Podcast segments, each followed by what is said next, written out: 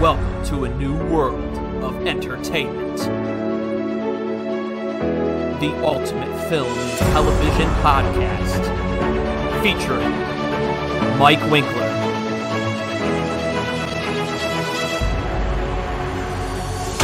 Alistair Englehart. Daniel English. Jeremy Larson.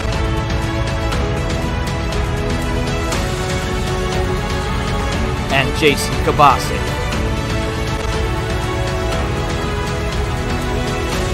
Created by friends. All film lovers.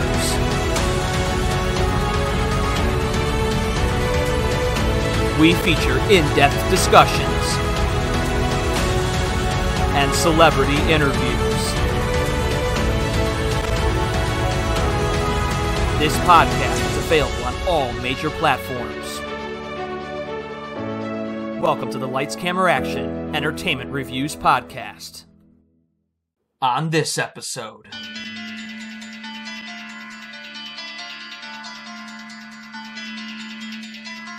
our Saw retrospective continues.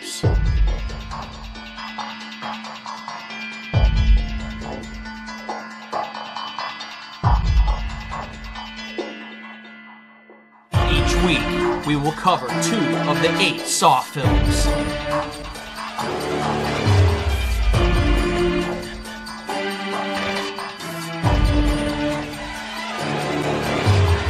We will be doing in depth discussions, so this podcast will include spoilers.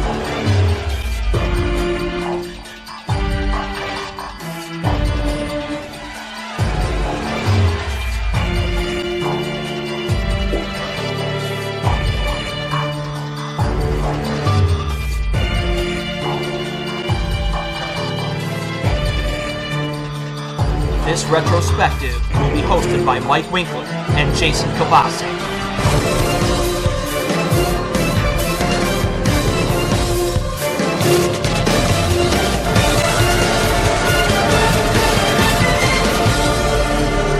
And now, our discussion on Saw 5 and Saw 6. Welcome back, everybody. The game continues. So does our Saw retrospective, as we are now on to Saw 5 and Saw 6. Jason Kabasic. Almost How's there, the end. Yeah, uh, I have a feeling that we're not going to have a whole lot to discuss tonight, ladies and gentlemen. No, um, I, I I just rewatched these again today, and I gotta say I have a little bit of a surprise to talk about Saw Five that I'll talk about in a minute, as far as my opinion is concerned. But we'll get into that shortly. Um, so okay, so Saw Five and Six. Um, this is a series I know when it started out that I never expected to go this long or this deep. No, Um, not at all. no, uh, I, I think based upon what I've read, it seems like Saw 3 was supposed to be the end of the franchise.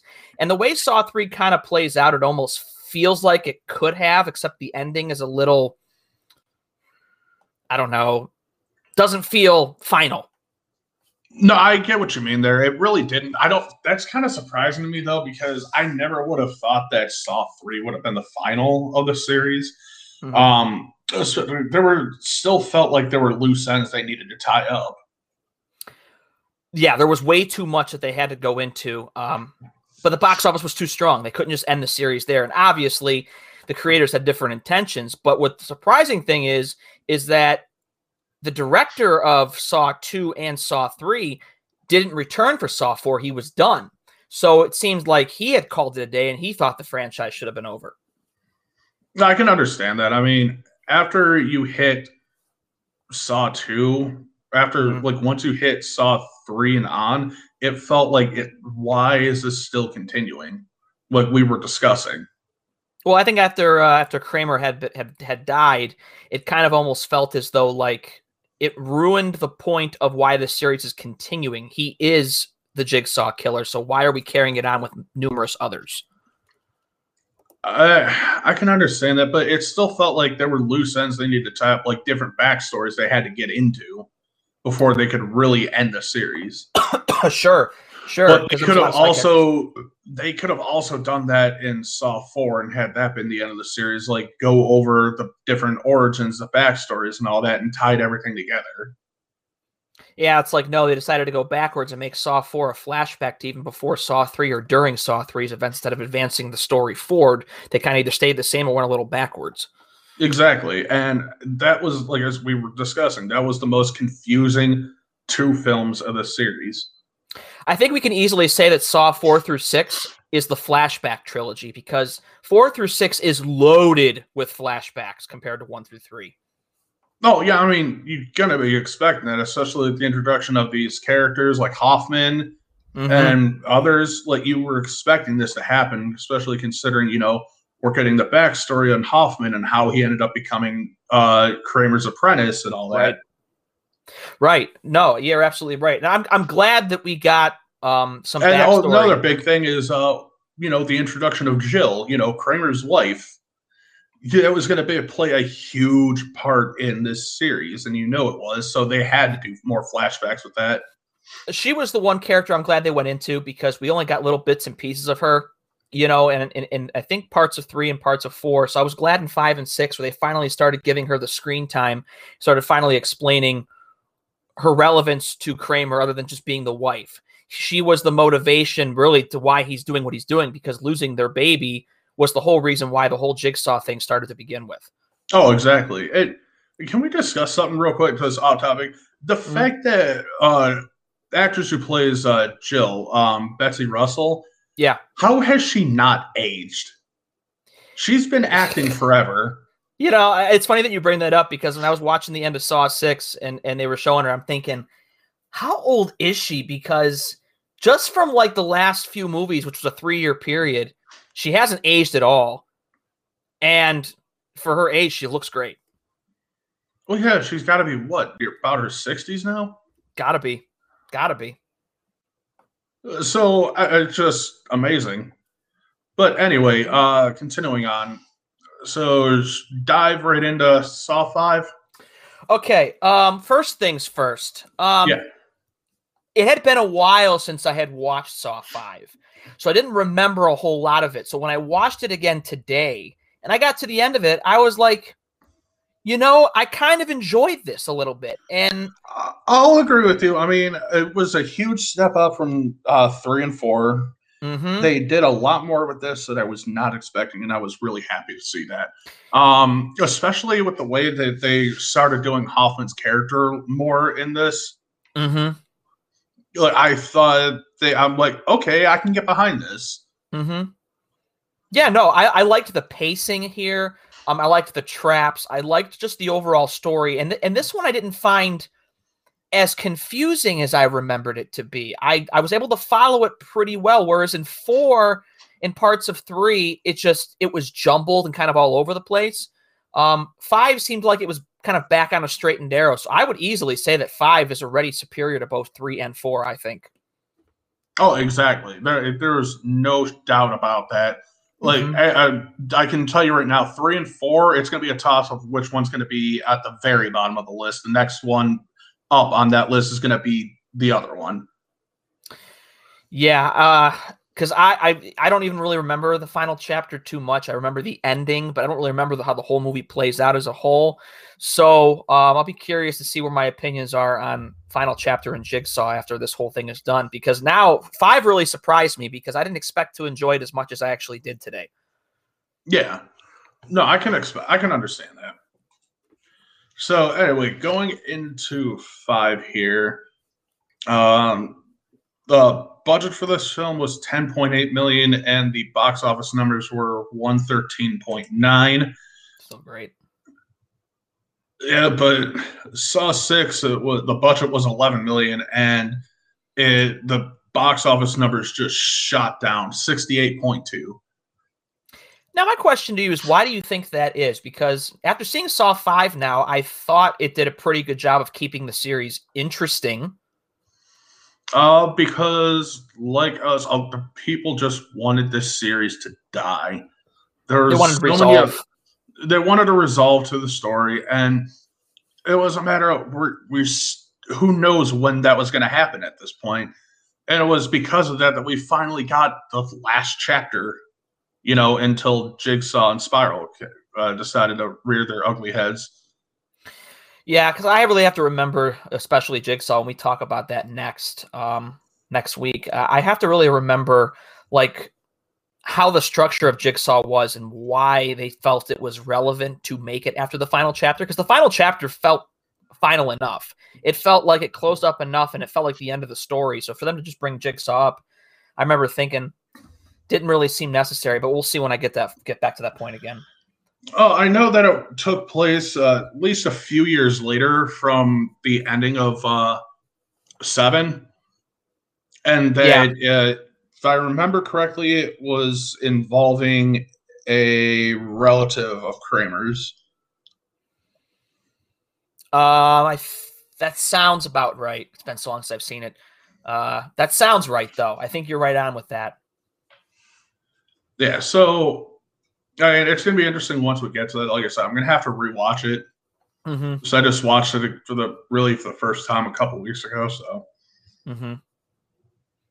uh, but anyway, going into Saw Five here, we're starting off with a uh, guy that is chained up to a table beneath a pendulum blade. Uh, the videotape informs him that he can release himself by crushing his hands between two presses. Uh, he does so, but the blade still swings down and pretty much cuts him in half as someone watches through the hole in the wall. Well, yeah, this trap was never designed for him to win. He was going to die no matter what because he did actually go through with smashing his hands in the machine, but it didn't matter because Hoffman wanted him dead for the death of his sister because this man actually, we find out later, murdered his sister. Yeah. So we find out, you know, why, uh, like a little bit more on Hoffman's backstory through this, with, uh, mm-hmm. you know, finding out how he ended up becoming uh, Kramer's apprentice. What I have to ask you is, um, with with with Hoffman's motivation here, because we you know we find out why he does what he does. Um, do you think Hoffman was just naturally a bad person? Because as we get into Saw Six, we see what he's capable of, and I have to kind of think: was this version of him or always a part of him? I think he always had this capability. Mm-hmm. That's what I thought too. Um, wonder. Uh, I mean, obviously Kramer saw it too from the um package that was sent to Jill after his death, and then the same package that was sent to uh oh uh Cary Elwes's character uh, at the end of the movie or at the end of seven that we ended up getting the wrap up between everything. Yeah, right. The what got sent to him after um, Jill's death mm-hmm. that said to enact uh, the plan on Hoffman because he had a feeling that this was all going to end up happening. Like he knew yeah. what Hoffman was capable of. Yeah, because with Jill getting that last uh, number six envelope with him being on it, of course, Kramer thought he deserved to be tested as well. So, yeah. Yeah. So, all right, going through that in the present, after being locked in the sick room at the meatpacking plant by Hoffman, FBI agent Peter Strahm escapes through a hidden doorway but is attacked in the tunnel by a figure in a pig mask. He wakes up with his head sealed in a box being filled with water, but survives by performing a trache- uh, tracheotomy or tracheotomy yeah. with his pen. Mm-hmm. Outside, Hoffman discovers uh, Corbett Denlon to the pol- or delivers Corbett Denlon to the police and claims they are the only survivors, but is shocked when Strahm is brought out alive as well. Um, I was with Strahm being the hero in this film. I think this was the first time I think since Detective Matthews where I felt attached to a character that we were following in a Saw movie. I mean, we all know throughout each of these movies, we seem to get a different person to follow. Oh um, yeah, you know. Um, but uh, I, I think the one thing that really irritates me by these movies the most is is that we never get like a certain character to follow throughout the films. It's always these one-off situations where they're hinted at the movie before just to be used as one-offs in one of their own movies. Uh, we got the same thing with Riggs in Saw 4. We got the same thing with um, in Saw 3 with um, who wasn't in Saw three? Uh, Uh, oh, it wasn't. time to look it up.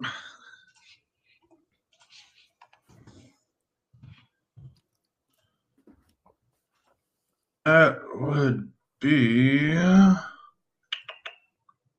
I guess it was kind of a man. Uh, that would be no. Um, uh, Denlon, uh, Doctor Lynn, Den- uh, Doctor Lynn Denlon, Lynn, uh, Lynn Denlon was That's the right. wife, and it was uh Jeff. Yeah, so these are always one-offs. And then in number two, we had the group that was in the house, but that was also about Matthews. And then in the first movie, it was about Danny Glover's character, and and and, and then the guys in the room, of course, the Doc and Adam. But um, I, I don't know. I I just feel like um, this series only wants you to be attached to Kramer and Hoffman. That's what that's what it feels like. And then and then Jill, as we proceed in five and six, it Yeah. just feels like we should we, we we shouldn't be cheering for nor being attached to any other character but the three the three villains in a way. Although Jill's not really technically a villain, but I mean, when you really think about it, Jill was really the main heroine uh through the series. Yeah, pretty much. I mean, like saw really saw five five six and seven. She pretty much was. Um. Yeah, I guess when you put it that way, I guess if there's one character that was consistent, was her. Mm-hmm. Um, but yeah, uh, Strahm was. I think Strahm was the one character that I was kind of bummed got killed off in five because he felt like he was going to be the hero going forward to the series ended because he was trying to expose every little piece of the puzzle, and then for him to die the way he did. Um, Does it surprise you though? no, it doesn't really surprise me because Hoffman always seemed to Like you knew that you, you knew that Hoffman was going to end up doing that to keep himself hidden. Yeah, I mean, it made sense. Hoffman was always a step ahead of him. Um, the, I think the one thing too about five that bothered me the most was that the movie felt a little anticlimactic. I yeah, I can understand it, but it still was uh, leagues above three and four. Oh yeah, no, no, no, no. I, I, I would not fault the ending of this film for, to be. Uh, no, I, I was just surprised where Saw Five ended. You know, Strahm gets crushed and the movie just ends. You know, um, it it felt really abrupt. I guess. Um, but yeah, that's how I kind of felt. It felt abrupt, but I it, I thought it was a decent ending, I guess, to the that this movie in particular.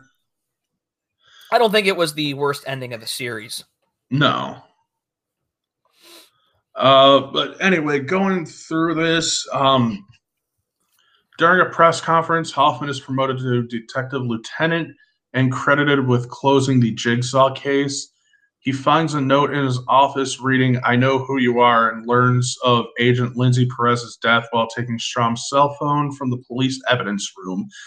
At the hospital, Strahm tells Hoffman that Perez's last words were Detective Hoffman and questions how he escaped the plant.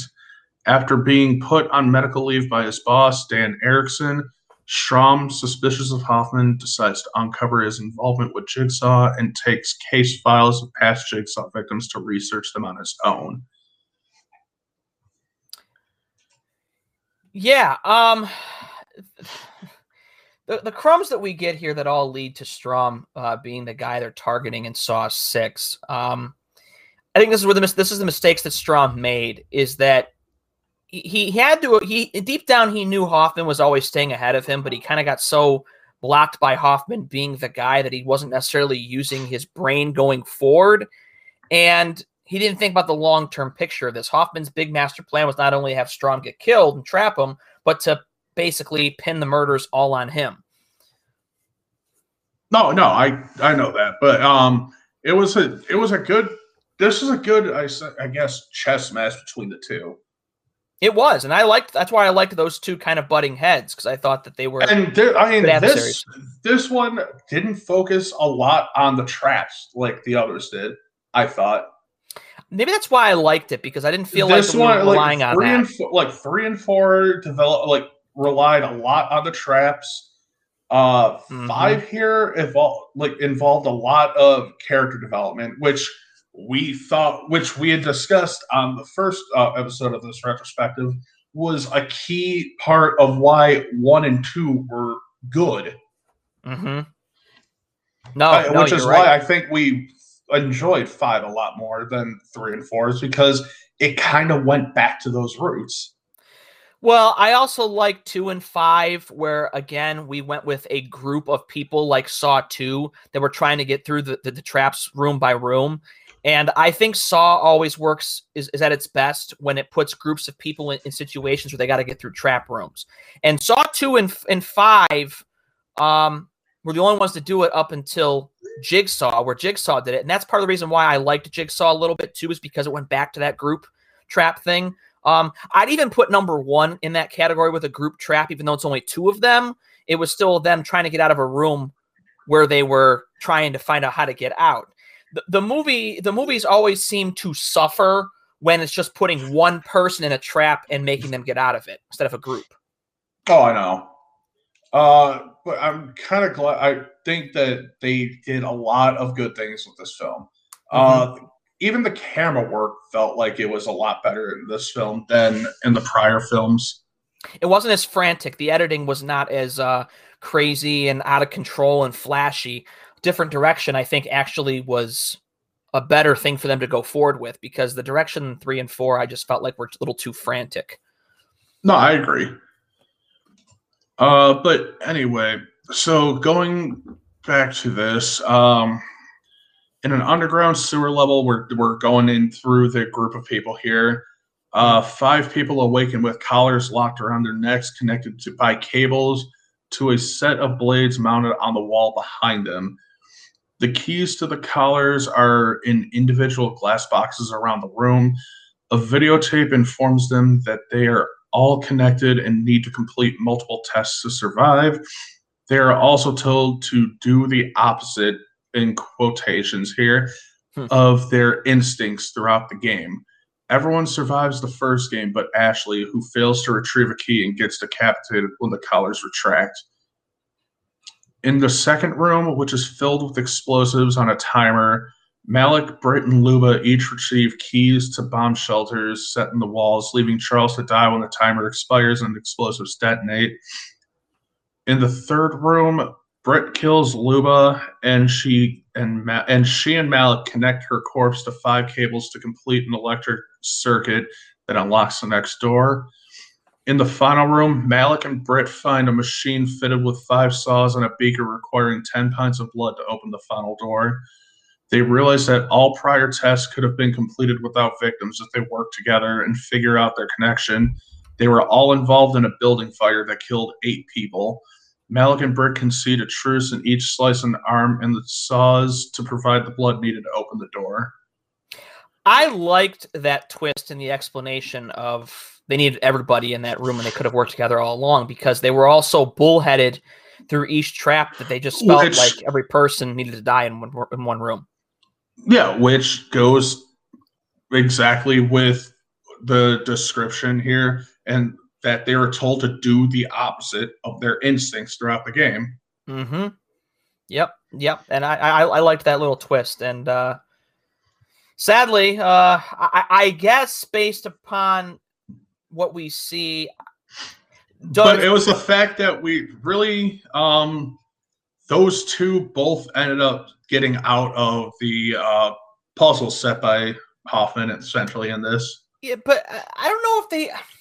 I don't know if the guy survived because the last time we saw him, he was on the ground, passed out, still in the room, and the door was still open, which I thought the bombs would still go off in that room if they didn't go through the door, which it never seemed to. Um, but when the FBI agent came in the room and was going through the room looking for, you know, clues, and he saw that Strahm's phone was there and this and that, he helped. He helped the the woman as she was bleeding out. But the thing that bothered me is that he never called like an ambulance. She was bleeding out and she never called anything. He's looking around the room and he's not calling for help. Well, because a lot of these people are aware of, you know, the different puzzles that uh, Jigsaw would have had set up. So it could have been a lot worse had he actually called someone because you never know what kind of trap he might, that might have been set to prevent them from interrupting the game. Do you think? Do you think that either one of those two survived because they never really? I think they did. At least her, I think. I, I kind of got. I think that, I think they both. I think they both did. I think it was the guy passed out from blood loss, is what it was. Mm. So yeah, but all in all, yeah, I liked the twist there. Um, um, then everything. going back through this, uh, meanwhile, Strahm learns that Hoffman killed Baxter as revenge for murdering his sister and made it look like a jigsaw game to get away with the crime. It is revealed through flashbacks that he was later abducted by John Kramer, who blackmailed Hoffman into becoming his first apprentice. Mm-hmm. So, really, Hoffman was blackmailed into becoming Kramer's first apprentice. Otherwise, Hoffman would have been going down with uh, murder. You know, I would have agreed with what Hoffman did up until the point in Saw Six when they find out his identity and he kills everybody in that in that room when they're going through the audio tape, and the way he kills Perez with the knife and or, or with oh yeah stabbing her. Up to that point, I would have thought, okay, he's being blackmailed. He had no choice. But at that point, I was kind of like, no, dude, you're not redeemable. You're you're you've gone really really bad. You're just as bad as anybody else now. Oh, exactly. I mean, mm-hmm. and that was kind of to be expected. Like Kramer knew what was going to happen. I think in the end. Yep. Uh, so let's see. Um, it was also revealed through flashbacks that Hoffman assisted Kramer in kidnapping Paul Leahy for his test and Saw, as well as assisting Kramer in setting up the nerve gas house from Saw 2. Strahm concludes that everyone was meant to die at the plant except for Corbett and Hoffman, who would appear as a hero. Everywhere uh, elsewhere, Strahm's activities draw Erickson's concern, which is fueled, which is further fueled when John's ex-wife Jill Tuck, who received a box and videotape from John's will, approaches him and claims Strahm is stalking her.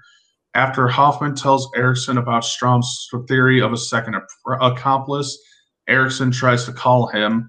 Hoffman intercepts the call on Strahm's phone and immediately hangs up. Now suspecting that Strahm is involved, Erickson has one of his agents track the phone signal. So uh, we got a lot of information in uh, these sequences of flashbacks, at least, which – again, I think they could have done all this and extended the plate the uh, movie time for four and made that the final film. Like we could have gotten a lot more information by doing that. Do you, with Hoffman being like the guy that helped him out with everything, going back as far as at least Saw two, did you find the explanation believable or a little far fetched? Um, I could find it a little believable. Hmm. What about you? Um, there were certain aspects that I found believable because there were certain things that I think Kramer was um too fragile to come up with, especially with the way some of the traps were and carrying bodies and such and, and such. So somebody had to be involved. Um, I think the only part that I just I didn't really that I found to be a little dicey was Hoffman and um Amanda's kind of tension and situation. And then in like in Saw Six, finding out that he was part of the reason why Amanda decided to kill the doctor and why she also ended up getting killed. That he was basically the reason for that. I, I can understand the far fetchness of that because mm-hmm, I felt like we were duped. Like, okay, so now all of a sudden Amanda only went bad because Hoffman forced her into it. To me, Saw 3 gave us the impression that Amanda was just jealous of the doc being close with Jigsaw in those situations. To me, it almost felt like a retcon uh, of Amanda to try to justify her. And I didn't like that. I thought they were trying a little too hard to make Amanda not as bad as she as she was. It's like, for instance, when she sent the uh, the drug guy into the center that ultimately resulted in Jill losing the baby. Yeah. Um, and uh, how she felt she felt uh, guilty for that, but she felt she felt sad about it. Um, so the movie again, Saw Six, felt the need to retcon her a little bit and justify her actions, and I, to me, it just made Saw Three now feel with her like she's not as bad as as, as we were made to be believed. Exactly, and you find out really that it was technically because of Amanda that Jill lost her baby. Yeah, yeah, it was because she sent the guy in there to go after drugs, and that caused the confrontation. And, and really, you can start like it was seven. I think wrapped everything up, like I said, in a neat little bow because we got the more explanation from Amanda, especially with this, Mhm. uh, with that Yep. movie. Once we get there, and Mhm. uh, it, like this is that's what we should have gotten.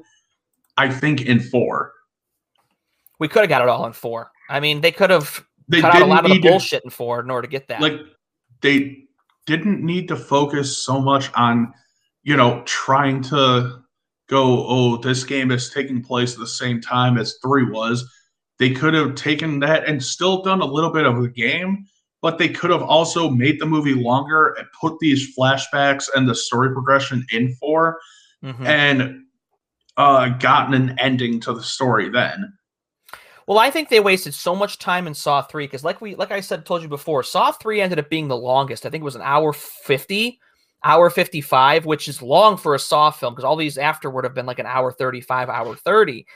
I feel like that Saw three wasted its two hour, nearly two hour runtime. That if it would have got past a lot of the filler bull crap that we got in three and done some of what Saw four, five, and six had done, we very easily could have got this all wrapped up in four movies. Oh exactly Mm-hmm. But going to the last bit of five here. Following the signal to an observation room from for the sewer game, Erickson finds the phone and his own personnel file, both planted by Hoffman. He also finds the still living Britton Malik ah, and calls for medical attention before putting an all points bulletin on Strahm, convinced that he is Jigsaw's successor. Meanwhile, Strahm follows Hoffman to the renovated nerve gas house and finds an underground room containing a box filled with broken glass shards and a tape. In the tape, Hoffman urges Strahm to enter the box, but he stops it short and ambushes Hoffman, whom he seals in the box. Strahm believes he has finally caught Hoffman, but the door to the room shuts itself and the walls begin to close in close in as the box is lowered into the floor. Strahm finishes playing the tape, which warns him that if he does not enter the box, he will die, and edited tapes will be broadcast to frame him as Jigsaw's apprentice. Mhm. Hoffman descends safely beneath the floor as Strahm is finally crushed to death. Like I said, I think that this was a great ending to the movie, um, showing that Hoffman, if they weren't going to, ex- like, if they weren't planning on making another movie after this, I think this could have been a good ending here because this was Hoffman won the game of chess against uh, Strahm Mhm. and that Hoffman would have gotten his wish and uh, framed uh, Strahm for all the jigsaw murders uh, after Kramer had died. Yeah, and that also could have been the end of, of Hoffman's story. It could have been the end of him playing Kramer's game instead of having it prolong into, you know, more shenanigans and then lead him down a path of complete um no way of going back kind of situation that we Exactly. And Hoffman, like I said, Hoffman knew that Strahm would have uh, been aggressive and and not listened fully to the tape because entering that box would have saved his life. Yeah.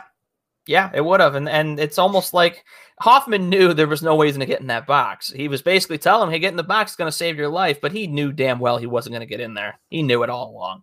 Yeah. Um, so that so- is the end of five. So favorite trap. Um, hmm. Uh, I, I I don't think I could pick out one specific one. I just I like the whole series of events of traps through each room that all five of them have to get through to get the keys and the bathtub. I like that whole sequence of all those traps combined. I agree. I Um, enjoyed that. I have to say though, my favorite was probably the first one. The first uh, The room. pendulum, No. The first oh, room. the first room with the the things tied and they had to get to the keys. Mm-hmm. hmm that was a pretty good one too. Yeah. Um, I, I I liked the traps. I thought the traps were a little bit more innovative this time around. Um, they didn't have to be like overly thought out. They were just basic and simple, but they worked. They worked. The movie didn't feel the need to focus on that, and that's what makes this movie better than some of the ones before it. Exactly. All right, so Saw six. Um, overall thoughts on Saw six? Not quite as good as Saw five. No, it wasn't as good as Saw five, but still better than three and four. It was. Five and six is kind of what I hoped three and four would have been. And this is exactly why we said three and four could have ended the series because when you think about it, three and four almost don't feel necessary. Some of the plot stuff, anyway. I, some of the plot stuff, yeah, but I mean, Kramer's death, you kind of figured was going to have to be in there at some point. Yeah, that's about the only thing I think out of Saw three and four that was kind of like an important moment. Um, everything else in Saw three and four just kind of felt like getting to a another point or to, advance the story in another direction. Yeah. All right, so uh, going into a little bit on the story here for Saw Six. Uh, directed by uh, Kevin Greutert uh, in his feature directorial debut mm-hmm. from a screenplay written by Patrick Melton and Marcus Dunstan. The sixth installment in the Saw film series obviously stars your normal cast at this point, uh, which is Tobin Bell, Costas Man- uh, Mandylor, Betsy Russell, Mark Rolston, Peter Outerbridge, and Shawnee Smith. Uh, similar to its predecessors, Saw 6 maintains the focus on the posthumous effects of the Jigsaw Killer and the progression of his successor, Hoffman. The plot follows an insurance executive who must complete a series of deadly games set up by Hoffman in order to rescue his employees. Meanwhile, the FBI comes to suspect that Peter Strahm, who was framed by Hoffman as being Jigsaw's successor, is not actually a jigsaw accomplice and reopens the investigation, drawing Hoffman into motion to protect a secret identity. This is another situation where we went back to rooms of traps, but these weren't like your rooms of traps from Saw 5. This was a journey to um, basically get inside the mind of the insurance worker to use his job against him in these trials, which I thought were really cool because – the trials were so fitting to his job, and we get that nice flashback with uh, with Kramer and and the insurance man, and that conversation is so so important to his whole game with these traps, and that's why again this is another situation where the traps don't feel like they're just being thrown down our throat for blood. There's some thought to them. There's some reasoning to them, and uh, this is why I think again this works better than three and four. Yeah, all right, so interesting note here. Um, going through all, actually, I just found out another good reason as to why uh, Saw Six did so low. Mm-hmm. Paranormal Activity released around the same time. First one. Uh, that's when Paranormal Activity was getting got red hot. That was like the new the new fad. Saw was kind of making its way out. Paranormal Activity was making its way back in. And it's kind of funny because Paranormal Activity started uh, taking the same route as Saw with numerous franchise installments. I think they got to five or six too, did they not? I think so. Yeah, I, I last I knew, they might have started going direct to DVD. That wouldn't surprise me. Uh, but so interesting little information here, though. Uh, Film was released by Lionsgate in the United States on October 23rd, 2009. In Spain, yeah, in Spain, it was the first film to receive a Película X uh, rating for violence, a rating usually reserved for pornographic films. Uh, the rating restricted screenings to eight select theaters in that country. It was released almost a year later on October 8th, 2010, in Spain with an 18 rating, after the producers had the offensive content edited out according to the rating board.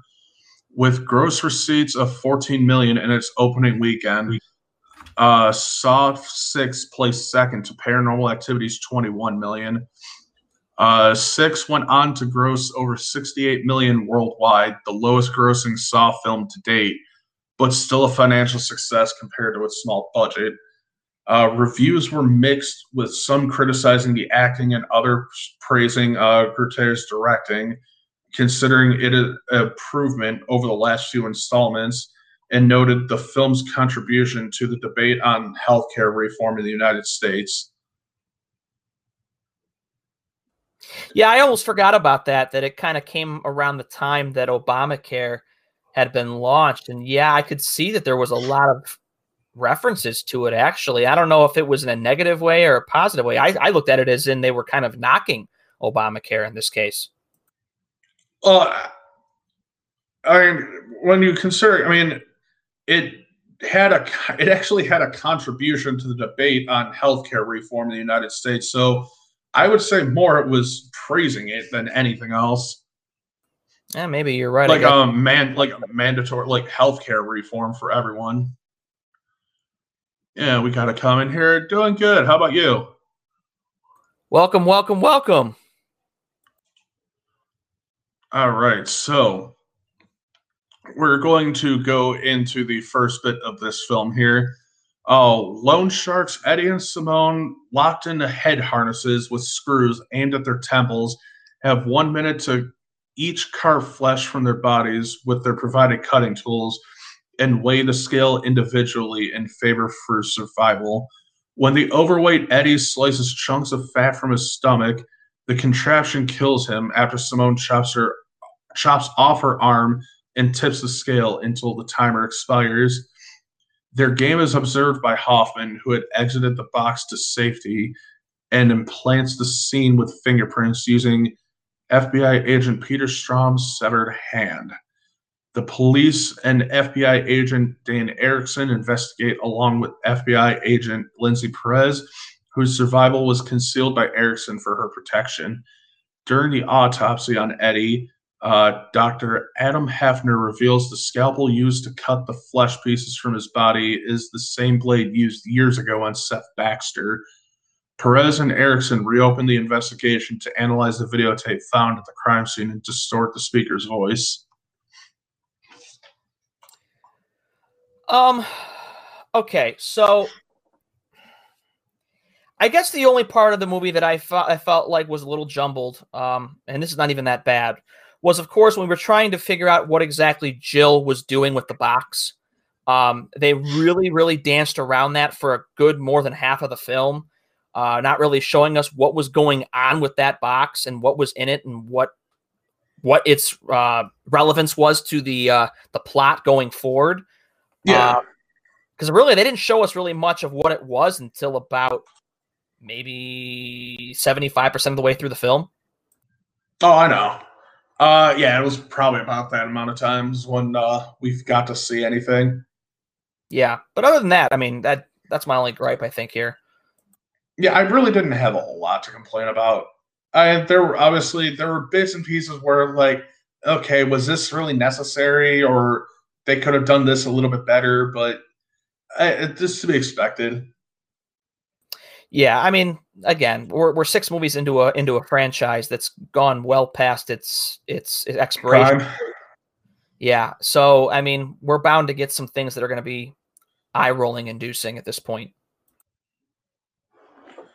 All right, so going further in here, Hoffman arrives at Jill Tuck's clinic and demands her to hand him five envelopes containing photographs of the following games test subjects from the box left to her in Kramer's last request. The game involves health insurance executive William Easton and his associates, whose company's dubious business policy turned down the, their clients' coverage for medical treatment. After Hoffman abducts them to an abandoned zoo, William and his janitor Hank are suspended in chains with large metal vices that will crush their bodies each time they breathe in the oxygen masks. The vice kills Hank as William proceeds to his other three tests to unlock the remaining bond shackles from his limbs. The second test at an aquarium forces William to save his elderly secretary, Addie, over his file clerk, Alan, who hangs to death from his barbed wire noose. At the boiler room, William unwittingly releases his lawyer, Debbie, who attacks him to retrieve a key inside his body and unlock a spear gun attached to her harness, but he manages to fight her off until the device kills her. Williams' last test involves his six subordinates chained to rotating roundabouts, where he is only able to save two of them from a mounted shotgun. The game is viewed by mother Tara with her teenage son Brent and news journalist Pamela Jenkins from two opposite animal closures below the observation room.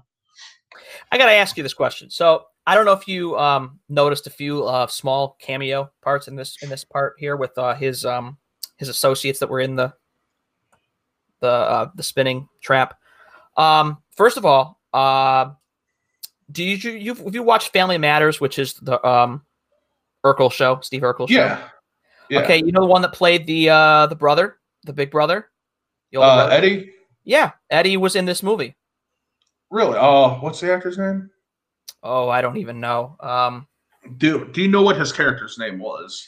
I don't know the character's name, but he was the character in uh, in the beginning when he was talking about. Uh, he stood up. He was in like a yellow shirt, and he told uh, him about how oh he found this, this, and this. We can't cover this guy because he goes to the doctor all the time. Uh, give me one second here. Um, I'll explain the other one too. Um, have you ever seen the show Wynonna Earp? No, I have not. Okay, the one of the other girls too that was in the spinning trap, she was in the pink shirt too. She actually plays the lead character, Wynonna Earp. Um, okay. So, yeah, there were two characters that I, uh, or two actors that I recognized in this part that I was actually surprised to see. Okay. Uh, yeah, he was Dave. Yep. That's actually pretty interesting. I'm uh, never caught that until you mentioned it, so I'm gonna have to go back and rewatch that to see. Mm-hmm. All right. So going back through here, um, to talk uh, to, during the game, Hoffman is called away by Erickson to the audio lab after obtaining the videotape. Erickson, now aware of Strahm's demise, confronts Hoffman after discovering the abnormalities found in Strahm's fingerprints at the time of his death. When Hoffman's voice is unscrambled from the tape, he kills Erickson, Perez, and a technician before they could discover his identity as Jigsaw's accomplice. Hoffman returns to the observation room and finds the letter he wrote to Amanda Young, who indirectly instigated Cecil Adams' robbery at Jill's clinic that resulted in her miscarriage. Hoffman used this knowledge to blackmail Amanda into killing Dr. Lynn Denlon. The letter was found by Pamela and given to Jill, who then used it to ambush Hoffman. Jill, who had the remaining contents from a box, including a sixth envelope containing Hoffman's photo, restrains him and locks him and locks a modified reverse bear trap to his head, posthumously fulfilling John's will to test Hoffman after his death. Tell me something. Were you a little yeah. upset about Perez's death after they just brought her back when we thought she was dead? Yeah. Yeah, I was I was a little upset about that, I'm not gonna lie. But I kind of saw that one coming. I mean, yeah, it made sense. She knew too much. She had her suspicions of Hoffman from the time that she, you know, especially since Strahm had said that the one thing she said before he thought she was dead was about Hoffman. So, I mean, it was only a matter of time. There was either going to be her or Hoffman, and we knew that Hoffman wasn't going to go down by her. It was just too. It just wouldn't have worked. Oh, I know, but it still sucked to see that. Yeah.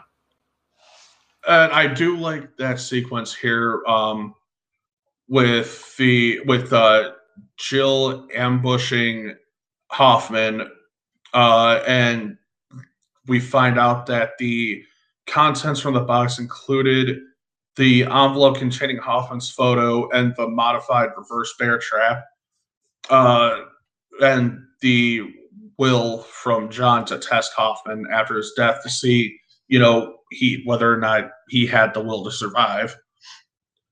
Which I mean, you find out in seven that I mean, after the end of this, that yeah, he got the will to survive and all that, but that also set him off in a way to that just pissed him off to the point where he went after Jill after this.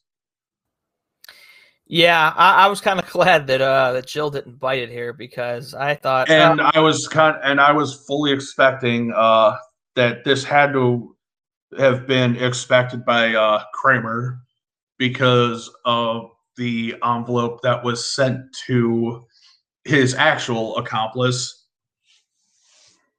Hmm. Yeah, no, I mean, I, I, I liked, I like, again, I liked the structure here going into this reveal at the end of the film as to, you know, how Jill's laying out kind of her plan of her own and kind of tricking Hoffman without giving him the final envelope. Yeah. All right. So, the end of the film here. William reaches the end of his path and enters the cages where he reunites with Pamela, who was his sister. He is confronted. That What's that? that was that was a hell of a twist. Oh, I know. Uh, he is confronted by Tara and Brent, who are the family of Harold Abbott, a former client who had succumbed to uh, his heart disease after William recently denied his medical request. John's videotape informs Tara to decide William's fate by using the lever in her cell that connects the two tanks of hydrofluoric acid from each cage.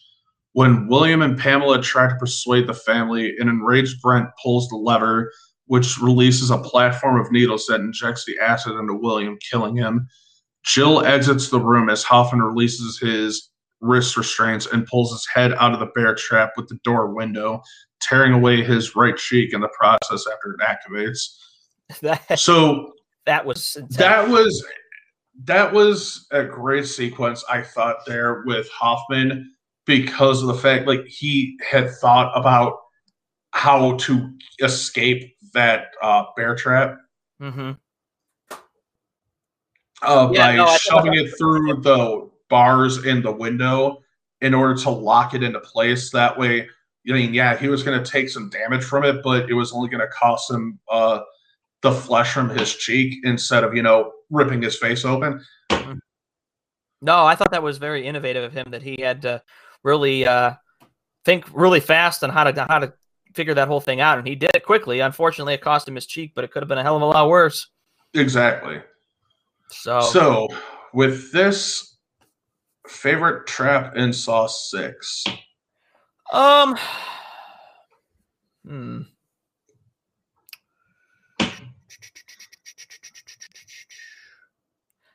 Um, I probably would have to go with the uh the six um employees on the on the spinning trap. I thought that was kind of a kind of a creative idea with the shotgun and making him decide which two are going to survive out of the six. okay.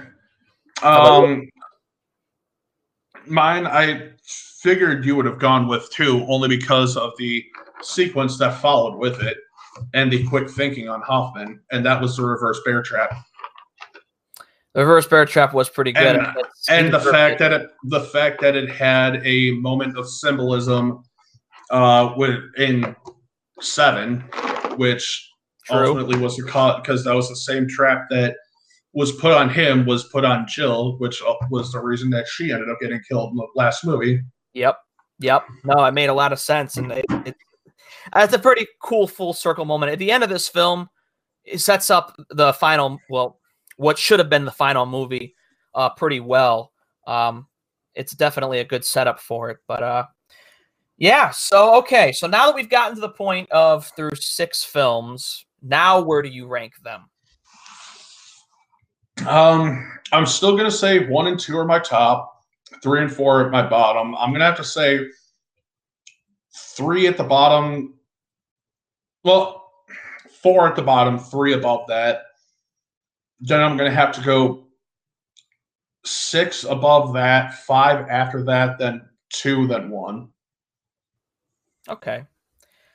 Um, my order's kind of changed a little bit now. Um, one, of course, still staying at the top because one's just the it's just one of the best ones, no question about it.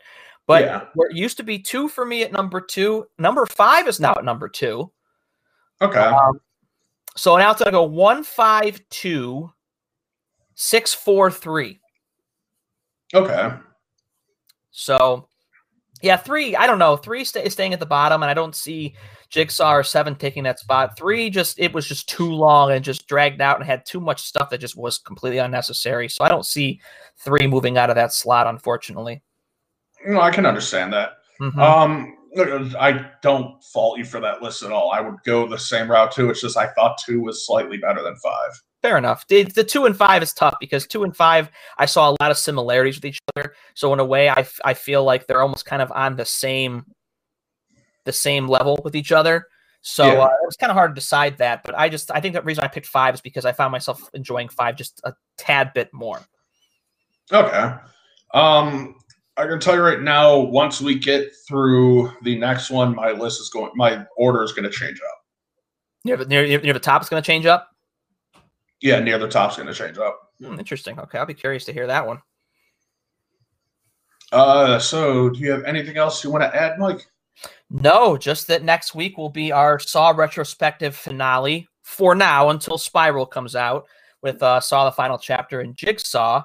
Um, and then, uh, and then another thing is that it's looking like we are going to be doing the Matrix retrospective yep. as the next series. Yep, we were we're going to announce that the Matrix retrospective will be next. We'll say the Matrix trilogy retrospective, but again, it's the same situation with with Saw. It's the Saw trilogy retro or the Matrix trilogy retrospective for now until we get the Matrix Four at the end of the year uh, to talk about that one. But um, so yes, the Matrix will be coming next from us. Uh, we got word from Dan English today that he will be rejoining us, so it looks like we're going to have our entire five man crew back for the Matrix Matrix retrospective. So that'll which be will be nice. Yeah, because we have not been all five since we did the uh, solo podcast. So um, that'll be a lot of fun. Oh, I'm looking forward to it. Lots to discuss with the Matrix. Uh, and we're going to do something different with the Matrix. Instead of doing, you know, where we combine movies in one podcast, we will be going back to doing a movie a podcast because the Matrix is just too thought provoking. There's just too much detail to go and just talk about them all in one podcast. No, I wholeheartedly agree. I think that is the right option that you need to do with that. You need to give each film their due time. Yeah, yeah, their due diligence, and then that's exactly what we're gonna do. So, uh, all right. So one through six of Saw complete. Seven and eight to come next week. Um, I think we're looking at the Matrix retrospective probably beginning either next week or the following week. Uh, we'll keep you updated on our Facebook and Twitter pages on when that's going to be coming at you. But look for our finale of the Saw retrospective uh, this time next week. All right. So with that, ladies and gentlemen, uh, this is Mike. This is Jason Kapowski and Mike Winkler for the shut up, Mike. Uh, for the Lights Camera Action Review podcast. Um, that's a wrap. Cut and print. Thank you for listening to this episode of our podcast. And next week, look out for our finale of our Saw retrospective as we talk about Saw the Final Chapter and Jigsaw. Also coming soon, our Matrix retrospective begins our whole five-man crew breaks down all three films. To read more of our reviews and listen to our podcast, go to lcamoviereviews.com and listen to our podcasts on all major platforms. Thank you for listening to the Lights Camera Action Entertainment Reviews Podcast.